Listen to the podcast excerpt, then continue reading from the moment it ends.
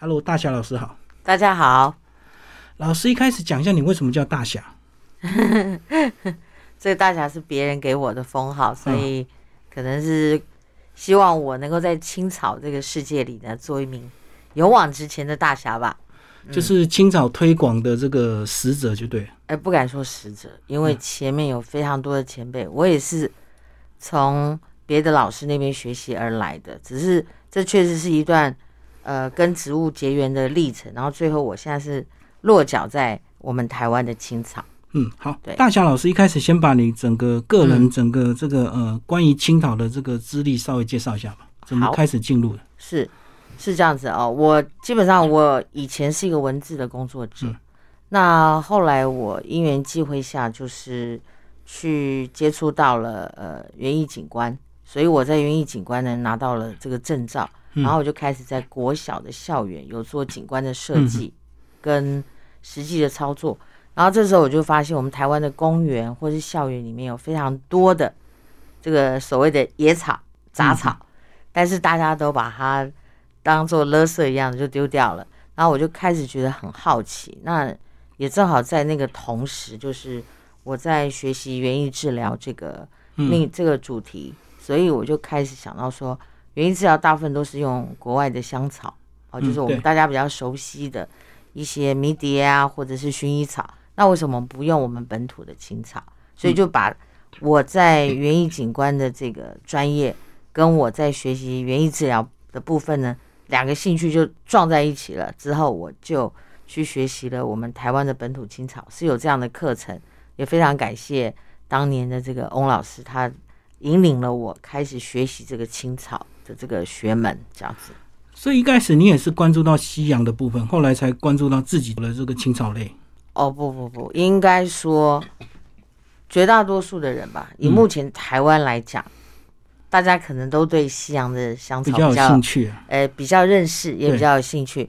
但是相反的，其实，在我们长在我们身边的，大部分都是这些本土。像如果现在前面可以看到的朋友，我刚才就在我们电台的附近。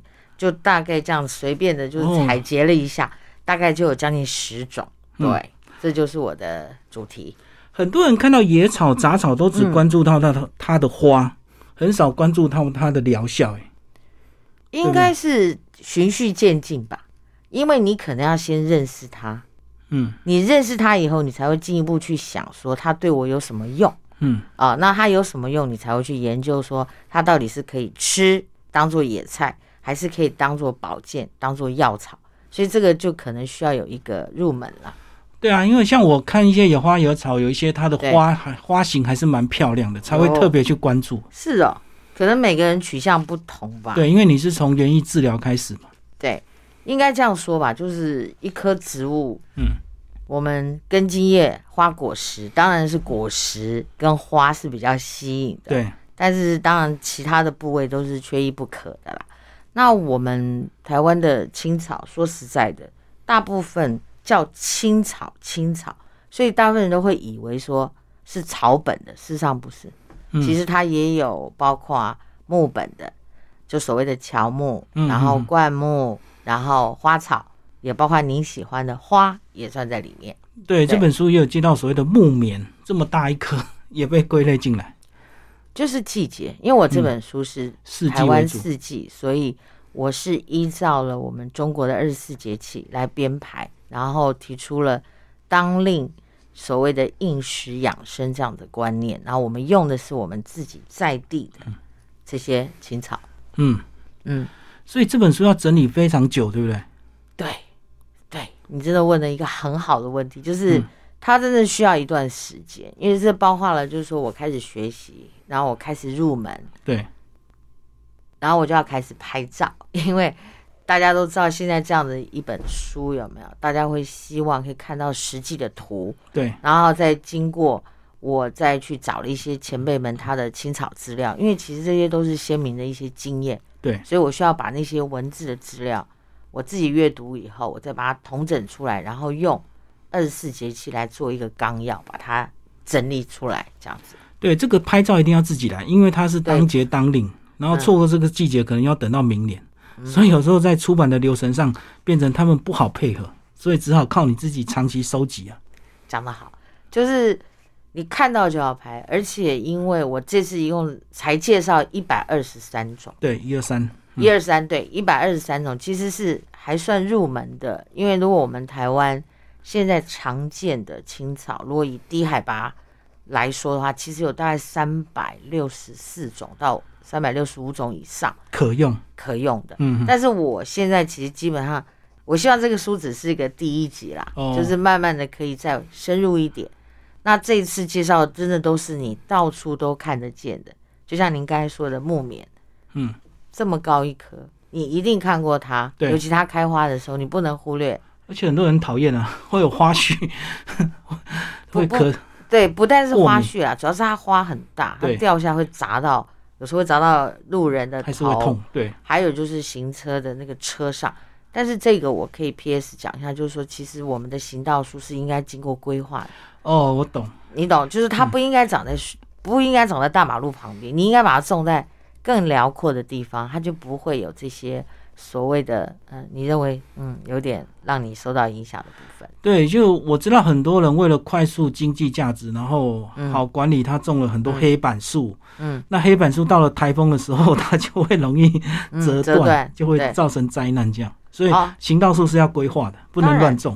你你讲到黑板树，主要是因为它长得很快，长得快，它不够厚实，它长得快，所以对于县市政府来说，种这种树是非常立竿见影，它很快就看到它一下就成成株了，嗯。对，但事实上这个树它就是不耐风雨，就确实因为它长得太快，它的木质部没有那么坚硬。嗯， 嗯， 嗯，对对。所以它适合的热带地区，没有台风的国家。呃，你可以种在校园里面啊，当做遮阴啊。哦，哦，对对对，然后定定期修剪，嗯，那是另外一个学门，那就是在我学习园艺景观的部分，我也因为那样的入门，认识很多植物。对，所以这本书的应用是不是就照它四季的节气来翻？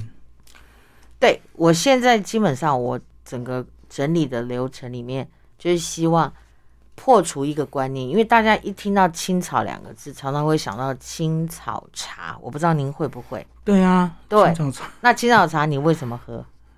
大部分都是，好像就是夏日消暑吧。对，你讲到重点了。嗯，一般人听到青草茶就是降火。对，我就说奇怪了，有那么多火吧？事实上，青草有温凉寒热的属性，我们人也一样。嗯，那我希望用这本书告诉大家，青草一年四季都可以拿来应用，当然不见得你一定要食用，但是呢，基本上你要呃看到的话，你可以做一些应用。那当然最好的话是我提供了，就是它怎么样来成为一个自然的保健的一个方子，这样子。所以这样讲，如果你懂的话，其实你在路边就能够分辨，就能够自己采摘一些野花野草，就跟你去青草店买一样的道理嘛，对不对？只是他们比较懂，他们帮你剪好而已嘛。应该这样说啦，当然术业有专攻啦。你说青草店那些师傅，嗯，我踩错了就，师傅们是多年的经验，嗯嗯，那当然是非常的安全啦。哦，嗯，那我们自己等于说在学习的过程中，是透过不停的弯腰看，对，你去越看，你跟他越熟，嗯，然后也也许未来如果有用到的时候，你就可以自己采集，这是两个不同的路数。当然，我会建议大家，如果可以的话，嗯，您还是可以到青草店去买，因为台湾的青草店已经太少了。对对，对，是是不是可以可以给给他们一个生存的空间？对对对，当然这个东西是你可以选择的，因为这就是一种自然的疗法。嗯嗯，没有。对，不，没有任何就是说一定要强迫的意思，而是说它可以针对保健呢走出一条新的路。那我当然我的书的重点其实是介绍我们台湾这些青草在不同的时令，你可能可以拿来应用，嗯，然后也同时多一份你生活的乐趣，因为这些草就长在你的身边嘛。嗯嗯嗯，对。如果你不注意它，它可能看起来都一样，你会分辨才知道你的生活其实蛮多乐趣的。对对对对，就是说不要想的那么严肃，一定要吃什么的话，其实这些草就长在我们的身边的话，你何乐而不为呢？如如果你你真的还要去认识那个远道而来的薰衣草、迷迭香、百里香，那我们自己身边这些什么左手香啊、千日红啊，哦，然后车前草啊，你是不是也可以多认识一些？它跟你更有关联，更有连结哦，就不需要迷恋西洋来的。我不敢说了，因为其实草的世界是没有分别性，对，那其实是我们人在分。但是我只是说，哎，我们也可以开始对于我们周边这些青草多关注。不好意思，我稍微补充一下，刚刚我要讲就是说，嗯、因为一般人都认为青草就会想到青草茶，对、啊，就认为是退火的。那我这本书就是希望告诉大家，事实上青草没有只是退火这件事，因为它也有分春天的，有夏季的，嗯，秋天的。像我们现在受访的时间是立秋了，对，那有立秋可以啊、呃，我们应用的青草。那到了冬天，当然也有，因为我是希望把保健这个部分的尝试吧，可以融入到这个青草里面。所以青草不是只有退火、哦，对。嗯，而且我想到现在这个气候变迁啊，这个气温越来越急剧的这个变化，嗯，其实食疗反而对我们更重要，对不对？呃，对，昨天新闻讲了，台湾到二零二六年的时候会没有冬天，对，嗯、这个气候确实一直在变迁，所以这一些我们环境当中的这些植物，其实也面临着蛮大的挑战哦。那我当然是希望说，我们可以开始让大家认识，认识以后应用，应用之后也可以保育。因为这些植物不单单它是你生活当中绿化的一个部分，事实上它也经过应用以后，它可能变成菜，也可能变成药。嗯，那当然最重要的是它也是大自然的一部分，对不对？它也是环境的守护者，因为我们有很多的青草，它也可以成为地被，它也可以保护我们的保护水土水土，对对对对，嗯。好，老师刚刚讲这个，他来电台途中就捡了十样。你要不要？所以老师是不是来帮我们介绍一下？帮我们介绍一下，对不对？好，我真的不敢想象，我们这个大都市这个市中心居然就有十样可用的青草类。我真的好喜欢你了，因为你就是对这些草你，你你还没有特别认识，这样我就有机会可以跟您介绍，从头开始好好说，海海开始介绍。对我，我先提一件事哈，因为最近大家知道，这台风过后。是菜价很贵，我现在要跟你讲，我的学生已经开始走到路上去摘草了，草因为青菜真的太贵了。我, 我觉得这件事真的非常有趣。好，我我想我们先从一个大家可能都比较熟悉的哈，因为刚才李大哥说可以直接拿着，对，像这个呢，您认识吗？很熟，可是我叫不起，真的、哦。我知道、這個、你要不要闻闻看味道？这叶子很肥。很肉，就是很像马英丹啊。好，能说出马英丹也不错。好，这个跟味道好浓啊。这个呢，就是我们算是国民青草，很多人都认识。它的名字呢叫做豆秋香。哦，左手香啊，难怪我觉得叶子好熟悉。对对对，这个左手香啊，几乎就是家家户户很多人有没有、嗯、很容易栽种。那像我今天剪好的这一段有没有插下去就可以种？插扦插啦，或者说就扦插。它就可以种活，嗯，那左手香呢？它不但是好栽种，另外一个重点就是它非常的好应用。这每一片叶子啊，这样摸起来肉肉的啊，对。然后呢，我们民间习惯就是，如果身体或是喉咙有一些发炎的话，嗯，我们就可以把这个草有没有洗干净以后呢，可以用它的汁啊去应用。我现在当然是无法示范了哈。像这个叶子有没有挤出来汁？挤出来汁，然后呃抹成，比如说喉咙痛，你就抹上一层盐，然后在嘴巴里咬一咬，然后呢，它就会有消炎。嗯，消炎，消炎的作用。那或者甚至有些人在野外，如果有一些擦伤啊，有些伤口的话，也可以拿这个汁，因为我说过了哈，消炎圣品就是左手香，因为它可以促进伤口的复原，所以这算是一个。很多人应该说很多长辈们、嗯嗯、他们生活中的一部分了，古老的智慧就对了，对，鲜明的生活智慧，所以它跟芦荟很像咯，芦荟好像也有消炎的功能，是是是，讲得好，就是芦荟也是一个居家很多人会种的，可能很多人把它当作景观植物、嗯、但是相对有很多人是拿来应用，比如把它的皮削掉，里面那个水水的黏黏的那个可以防晒，比如晒伤以后你就可以用，那当然有些人也是把它敷在伤口上，它也有促进伤口复原的功效，没错、嗯、这个就是你讲的芦荟跟豆秋香能，哎，算是庭园植物里头具有保健性的青草。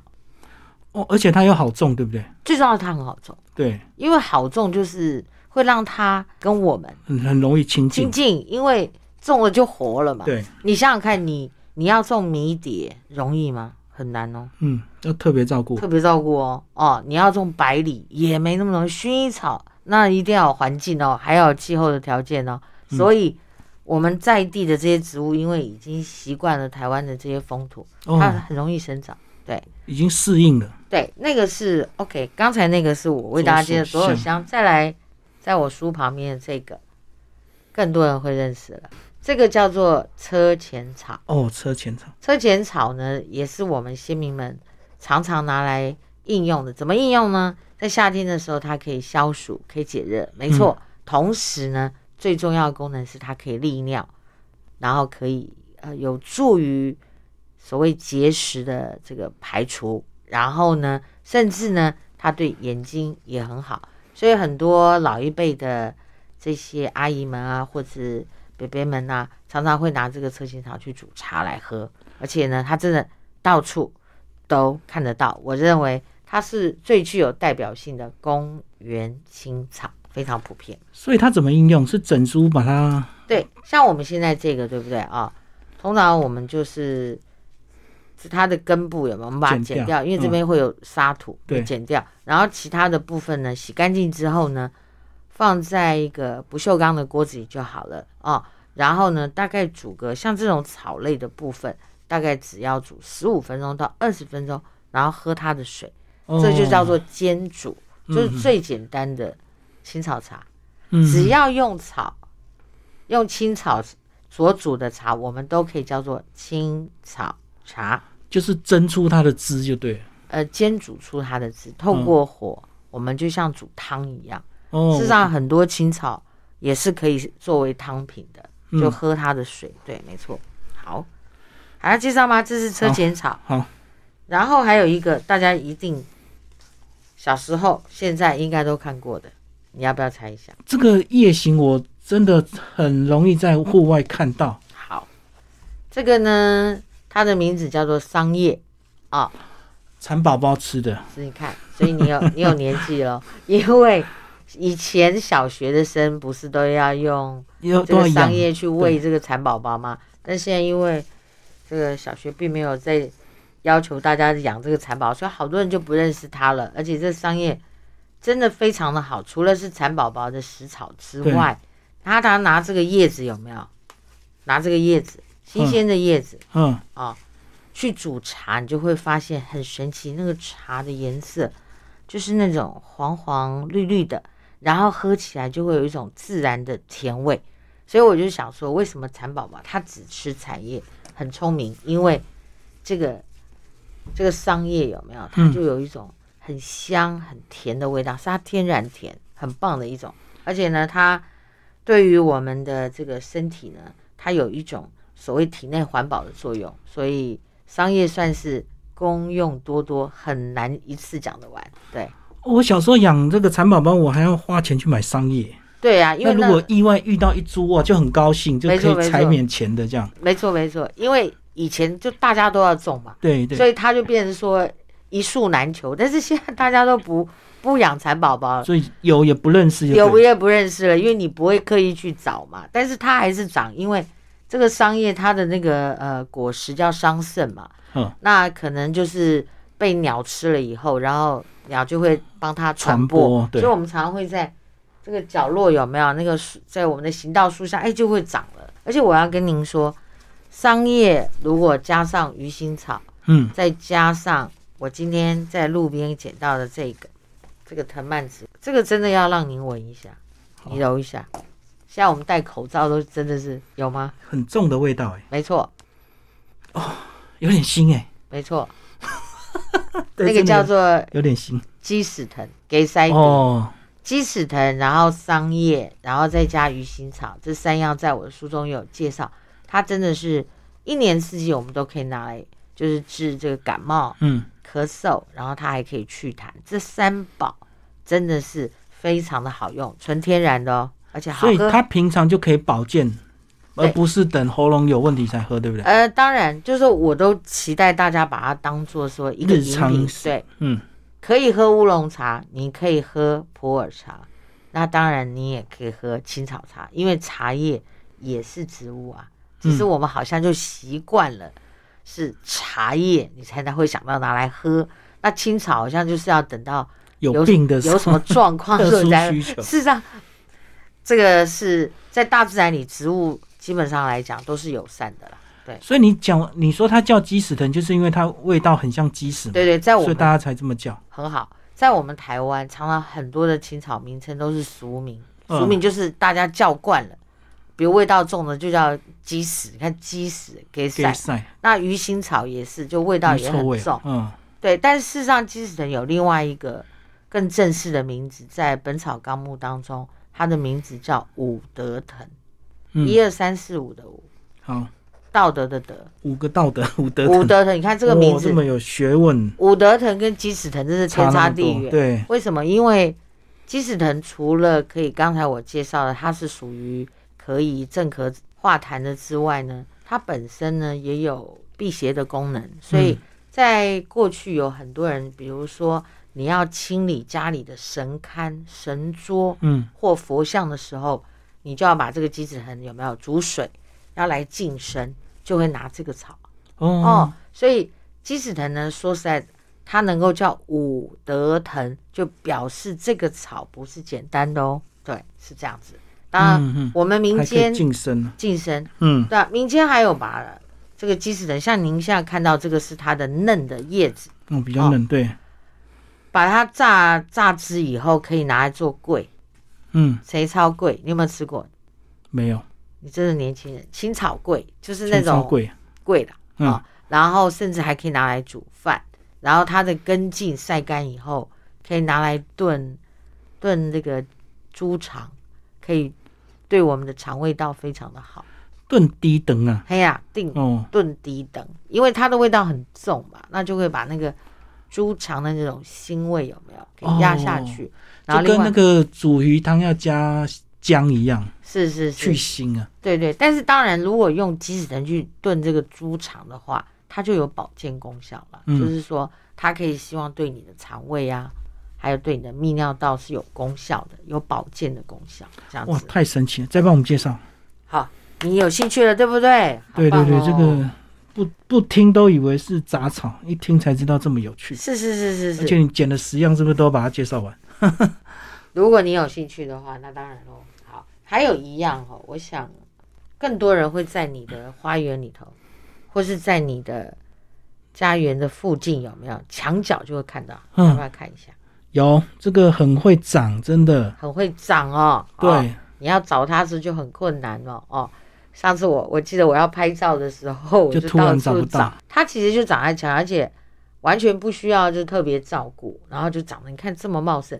这个呢叫做小叶冷水麻，嗯，五个字啊，小叶小的叶子冷水麻，小叶冷水麻呢，这个是荨麻科的植物。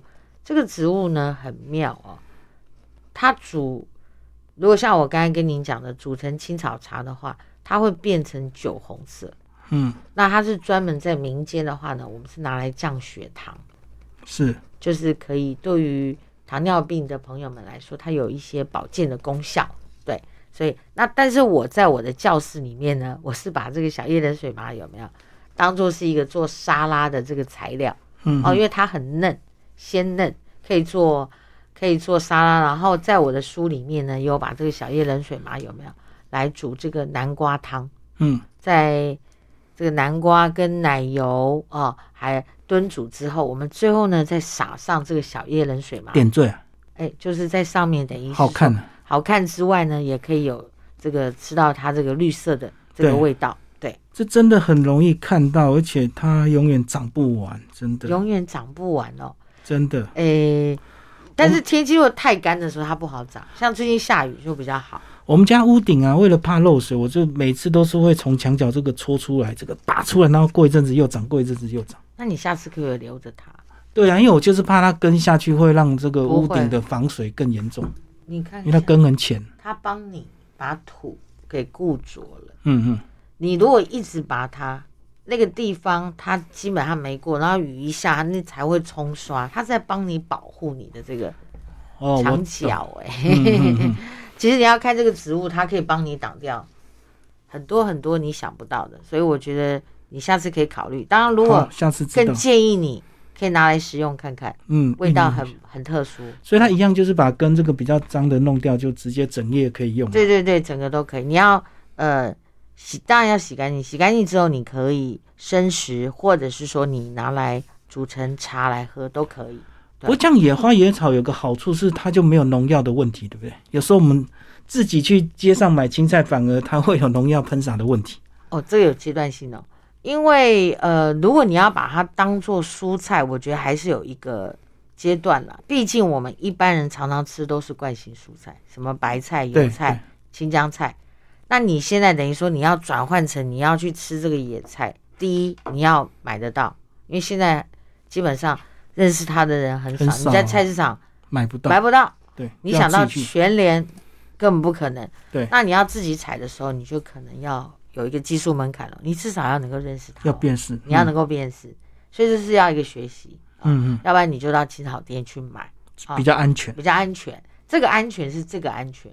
那至于您刚才说的农药这件事情，就基本上这是对于青草来说是犯不着的，因为没有人会为青草去撒农药，因为它是野草。对，像我们比较熟悉有一种，我不知道你有没有吃过，它叫做欧丁亚，嗯。民间很多人都很喜欢吃，因为它就叫龙葵。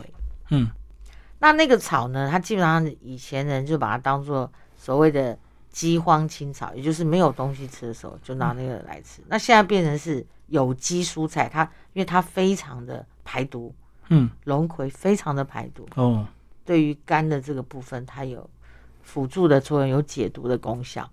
但是它就变成说有有时候你在菜市场可以买得到，因为有一些小农会他会摘，嗯，对。但是如果你你真的要把它变成你日常常常可以吃到，可能对不起也不一定，因为有时候可能采不到，对，嗯嗯，对。但是当然我会建议大家，如果你在你的花园里面或在你的菜园里头有这些天然的台湾的青草，你要把它当做野菜的话，是一件好事啊。因为就是自己种的、啊嗯，而且又是老天爷帮你 栽, 栽种的，那当然要给它吃一下，应用一下咯。不过前提要先学习啊。对，因为如果误食的话就会麻烦。对对对，你你就您要了解我我的期待就是大家要通过一个学习的例子，然后你真的认识它之后，你再谈到应用，这是有一个阶段性的，而不是说它都那么好，那你是不是就是去吃？那你都还不认识它，很难拿去。当作看你是要要用，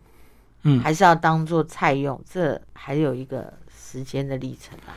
所以这个基本的图鉴一定要先准备好。嗯、对，基本的图鉴一定要准备好。我这本书呢，其实就是跟前面讲的，就是图片就准备了很长的时间，其目的就是说、嗯、我希望每一张图它是很真实的呈现，对它长的样貌。这这件事情很重要，可以容我说一下嘛？因为我们大部分的图鉴的图片修饰过，对，美化，拍得太美了，就是而且甚至有一些还去背，去背，对对。那那你这样子，这棵植物你在书上看了你认得得，但当它长在一片绿色植物里面的时候，你找不到了，因为不可能一棵就长在那边，有时候旁边应该会有些其他的植物这样子。对对对，所以我的图鉴是力求。你就是真实，真实，你要看它活生生的长在里面。所以有一些读者，他们看到这本书的时候，给了我图片一个封号，就是说，哎，大小老师，你的青草图片看起来好像都会呼吸耶。我说，嗯、对，我就是要让它感觉看起来是活的，而是让你真的在户外看到它的时候，你就可以一眼辨识它，因为这才有达到我对于青草所有人他的基本的。第一步要跨出去，你要认识它。对对，如果拍得太漂亮，就有点像在教室学习，对不对？老师，你摘好叶子给大家看，嗯、可是回到野地，大家都不认得。对对对，所以还是要了解它的生长环境。对对对对对，就是。所以我在编书的时候，我也跟编辑他们特别强调，就是一定我们就是要选择那个环境，让别人看到它是长在水边，还是长在马路边。还是是钻在那个柏油路的缝里面，这样子你你未来在你的生活周遭，你就会觉得哇，到处都是宝哎、欸，嗯，只是你没有看到。所以老师，你也有在社大开课、嗯，那你的开课方式是不是也是直接带到大家到户外去？对，我现在边看边边学，边学。对，我在台北市的信义社区大学，我今年已经教进入第七年的时间了、哦。嗯，这七年我的教学方法都是一定会像今天这样，我会带实物去，对，实际的青草。那但是也跟大家说就，就青草除了新鲜的，也有晒干的。然后带到现场之后，我们前半小时我们会做讲解，然后后半小时我们就会做 D I Y， 把它做成应时养生的料理，或者有时候我们会做一些像防蚊液啊，或是做清洁液啊，就是会做成生活当中你就可以应用的东西。欸，那现在刚好疫情这个当道啊，那个老师对于这个疫情有没有什么建议啊？嗯、就是如果是喷洒类的，有没有类似酒精这样功能的这个青草？我讲一个啊、哦。就是今年因为疫情的关系、嗯，所以其实课就是都停课嘛、哦。对。但是我们就可以听到，就是我们国人也有自制研发了清冠一号这样子的中药、哦。那我们用了十种，那其中呢就有三种是我们台湾青草，分别就是鱼腥草、薄荷哦、嗯，这两样。大家还有就是桑叶，嗯，今天刚才有介绍的桑叶、鱼腥草跟薄荷。那所以如果说我您要我建议的话，以目前立秋天气渐渐的凉了，比较燥一点的时间、嗯，然后加上大家还在防疫期间，那我会建议大家用鱼腥草、嗯、紫苏，然后桑叶、薄荷，我们可以来煮一道防疫迎秋青草茶、哦嗯。不管是对我们的肺，或是说祛风散寒解毒呢，都有一些很基本，而且最重要一件事是很好喝哦。哦，懂，主要是要好喝哦。嗯，对，今年这个很多很多专家都在强调所谓的免疫力啊。对对，所以免疫力其实就是从平常就要保养，对、嗯，而不是生病才吃西药。是，就是我的这本书叫《台湾四季青草志》，其实就是用我们二十四节气，也就是中国最重要一本典籍，叫《黄帝内经》。嗯，那我们用《黄帝内经》的应时养生的观念，在每一个节气里面，我会推荐五到六种的青草，就在这个时间点，你可以把它做一些应用，嗯、然后去增进你的健康。那您提到刚才说，疫情期间有没有什么喷灌？像刚才我们介绍的这个豆秋汤啊，嗯，这个豆秋汤它有消炎的作用。所以过去在我的教室里面呢，我们常常会用左手香这个新鲜的叶子，然后跟 百分之七十五 的酒精，然后是三比一的比例、嗯、也就是说叶子三酒精一的比例浸泡之后呢做喷剂、哦、那本来这个是有防蚊的效果哦，但是如果在与此同时，我就建议大家可以喷一下，因为它也有杀菌啊、消炎的功效，然后最重要是就天然的，它不会有一些你担心的副作用，但是就是需要一点时间。可能制成的话，也就是说，你把豆秋旁新鲜的剪碎以后，浸泡酒精，大概需要将近二十天的时间，让它那个味道泡出来、哦、之后，你用这个丁剂再加水冲淡以后，嗯、再当做盆剂，它对于你的环境呢，也有你刚才说的也有杀菌的功效。哦，它是需要浸泡时间的。对，需要一个浸泡时间。老师最后讲一下你个人这样子一路从园艺治疗一直到今天这个对青草这么有研究，你自己个人身体的改变有没有比较明显？嗯，因为你一定要自己运用嘛，自己运用。对，对我最大的改变应该就是心情愉快吧、嗯，因为我觉得我走到哪里我都觉得乐趣无穷。哦，到处都可以寻宝，到处都是宝。像刚才今天来电台的时候，嗯、我已经我大概是提早了半个小时，所以我就开始从这电台的附近开始走一圈。就就到处看这些，我才带来这些青草植物。嗯、那对于对于我来说，也因为青草的关系，让我可以开课，我可以在社区大学开课、嗯，我可以在国小教小朋友认识校园植物。其实它让我的生活有没有除了自己开心以外，我也可以让更多人他们因为对于植物的兴趣而去关心我们台湾的青草。这应该是我学习青草最大的，目前来说我觉得我最大的收获。那你个人体质身体有改变吗？呃，我应该说长期因为教教学的关系，对，所以我自己要尝嘛，对啊对啊，带头示范，带头示范。我觉得您刚才提到，我觉得免疫力这件事真的是有增强，免疫力哦，不容易生病这样子吗？哎、嗯欸，不不不敢这样说，不敢这样说，而是说。